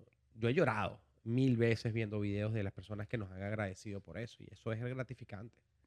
Entonces, coño, esas son cosas que capaz a un influencer le interese ayudar, ¿no sabes? A, levantar la voz y, Bueno, tú estás aquí es por eso, porque, o sea, ah, no, claro. la historia, la historia de, de ustedes me parece o sea, sensacional, magnífica, es, es, no es nada. O sea, porque vuelvo y repito lo mismo. O sea, un proyecto que surge de querer ayudar a los demás, o sea, Así es. o sea, no, como, no es, o sea, lo que me llama más la atención es que no es ni siquiera un tema de caridad, de, de- de no sé qué, porque hay mucha gente que, que da caridad, que ayuda económicamente o lo que sea, pero, o sea, ustedes están dándole, ustedes están dando, están enseñando a pescar más que dándole el pescado a la gente. Exacto. Entonces, ahí es donde se genera realmente un cambio. No, en, no, no dándole dinero o manteniendo o algo de eso, sino dándote herramientas para que tú tengas tu, um, tú puedas decidir mejor qué hacer con tu futuro y qué hacer con tu presente para cambiar tu futuro, ¿me entiendes? No, y hay otra cosa que se me había pasado comentarles que es bastante interesante en realidad, y, menos mal me acordé, es que nosotros estamos ofreciendo becas. Becas. O sea, que para que te gradúes de bachillerato en Venezuela, ojo, hago un paréntesis, venezolanos que estén en Venezuela, ¿ok? Por los momentos vamos a hacer solamente Venezuela y quieras estudiar en la plataforma y no tengas los recursos, estamos trabajando con el Banco Inter- Interamericano de Desarrollo, el BID, aquí en los Estados Unidos, para becar a 1.500 estudiantes. ¿Ok? Este, ya, no, bueno, ahorita en este momento no son, ya no son 1.500 porque ya, ya se han registrado personas, pero seguimos teniendo becas. También contáctanos si, si tienen familiares en Venezuela, si, si eres de Venezuela y estás en Venezuela y no tienes un título de bachillerato y quieras estudiar con nosotros, déjanos saber porque de verdad estamos ofreciendo becas. O sea, obviamente cobramos la plataforma para personas que tengan los recursos, pero los que no pueden aplicar la beca sin ningún problema. Solamente necesitas tu cédula de identidad, tus notas certificadas de la institución anterior eh, que estudiaste. Si vas a comenzar todo el bachillerato, necesitamos las notas de primaria. Si no las tienes y estudiaste en Venezuela, nosotros te podemos ayudar a conseguirlas con el Ministerio de Educación. Y este, no, otra cosa que es importante que me habías preguntado y no, no abarqué el tema, no tienes que empezar el bachillerato desde primer año. Si tú hiciste cuarto año, nosotros en Venezuela somos, son cinco años de bachillerato, en la plataforma son seis semestres. ¿Ok? Porque así es, son los parasistemas, porque se- es- esos cinco años, como se hacen menos tiempo, se, se se- abre un año más, por así decirlo. Entonces, pero no importa. O sea, si tú estudiaste en un colegio tradicional y estabas en cuarto año, viene siendo quinto año de nuestra plataforma, puedes registrarte sin ningún problema, solamente necesitas las, las notas certificadas de los años anteriores. Como te digo, si no las tienes, nosotros te podemos ayudar a conseguirlas. Lo único que necesi- sí necesitamos es tu cédula de identidad, que tengas un correo electrónico y que tengas internet.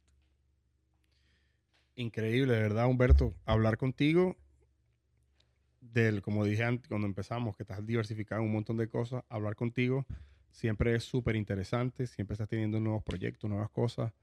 Em, te voy a invitar nuevamente, voy a esperar un, un tiempo prudencial, ¿no? Para invitarte nuevamente a... a- Hay otros proyectos muy buenos, muy buenos. Estamos creciendo. Eh, porque, porque tienes un par de proyectos ahí súper interesantes de los cuales me gustaría hablar contigo y que las personas em, entiendan y, y- y sepan lo, lo que estás haciendo. No solo, no solo por esos proyectos, sino por igual por Dawere. Me gustaría ver dónde estás, dónde estarías tú en, en no voy a decir 10 años, voy a dejar dos años solamente. ¿Cómo, cómo No, no, estaría no, en, en dos años? Porque el, el- el ritmo de ustedes es muy violento. O sea, me gustaría ver dónde están ustedes en, un par de años. Igual, bueno, somos amigos, no estamos. Espero que disfruten los podcasts, no solo en el que, en el que tú estás. Gracias, by the way, por el, por el, el apoyo que nos, que nos has dado. Y, brother, mira, orgulloso de tu proyecto, orgulloso de, de, de los venezolanos que hacen algo por su país, orgulloso de, de, de los que están afuera, que están tratando de ayudar a los que están adentro. Y también me estoy orgulloso de los que están adentro de Venezuela, que siguen, aunque, aunque a veces sea complicado, siguen adelante y siguen trabajando por su familia, por generar riqueza, por generar evolución dentro de- del país y que no se rinden, ni los que están afuera ni los que están adentro. Yo siempre lo digo, los que estamos afuera, son por, por, por causas que no, nosotros no, no decidimos, la mayoría, y, ninguno de los dos es mejor que el otro. Como, así como un ejemplo, como Humberto y su socio, eh, tenemos que trabajar juntos, porque de eso se trata, trabajar juntos. Eso te va, te va a ayudar no solo a las personas que estén siendo parte de esa, de esa asociación, de, ese, de esa unión, ayudará a todas las personas que estén alrededor. Creo que basta de, separarnos, creo que en la unión es donde está la fuerza y considero que cada uno de nosotros, adentro o afuera, no importa dónde estés, es importante para la reconstrucción y para la nueva Venezuela que en algún punto va a llegar.